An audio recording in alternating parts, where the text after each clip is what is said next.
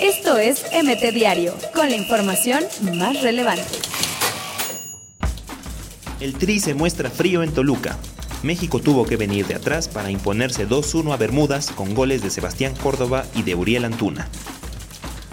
Golazo de Santiago Muñoz, 9 del Tri Sub-17, compite para ser el mejor del Mundial de la categoría, donde México resultó subcampeón.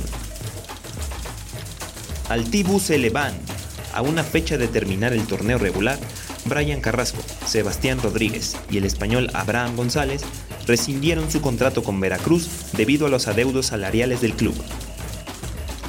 El argentino Mauricio Pochettino es cesado como técnico del Tottenham a causa de su pobre desempeño en la Premier League.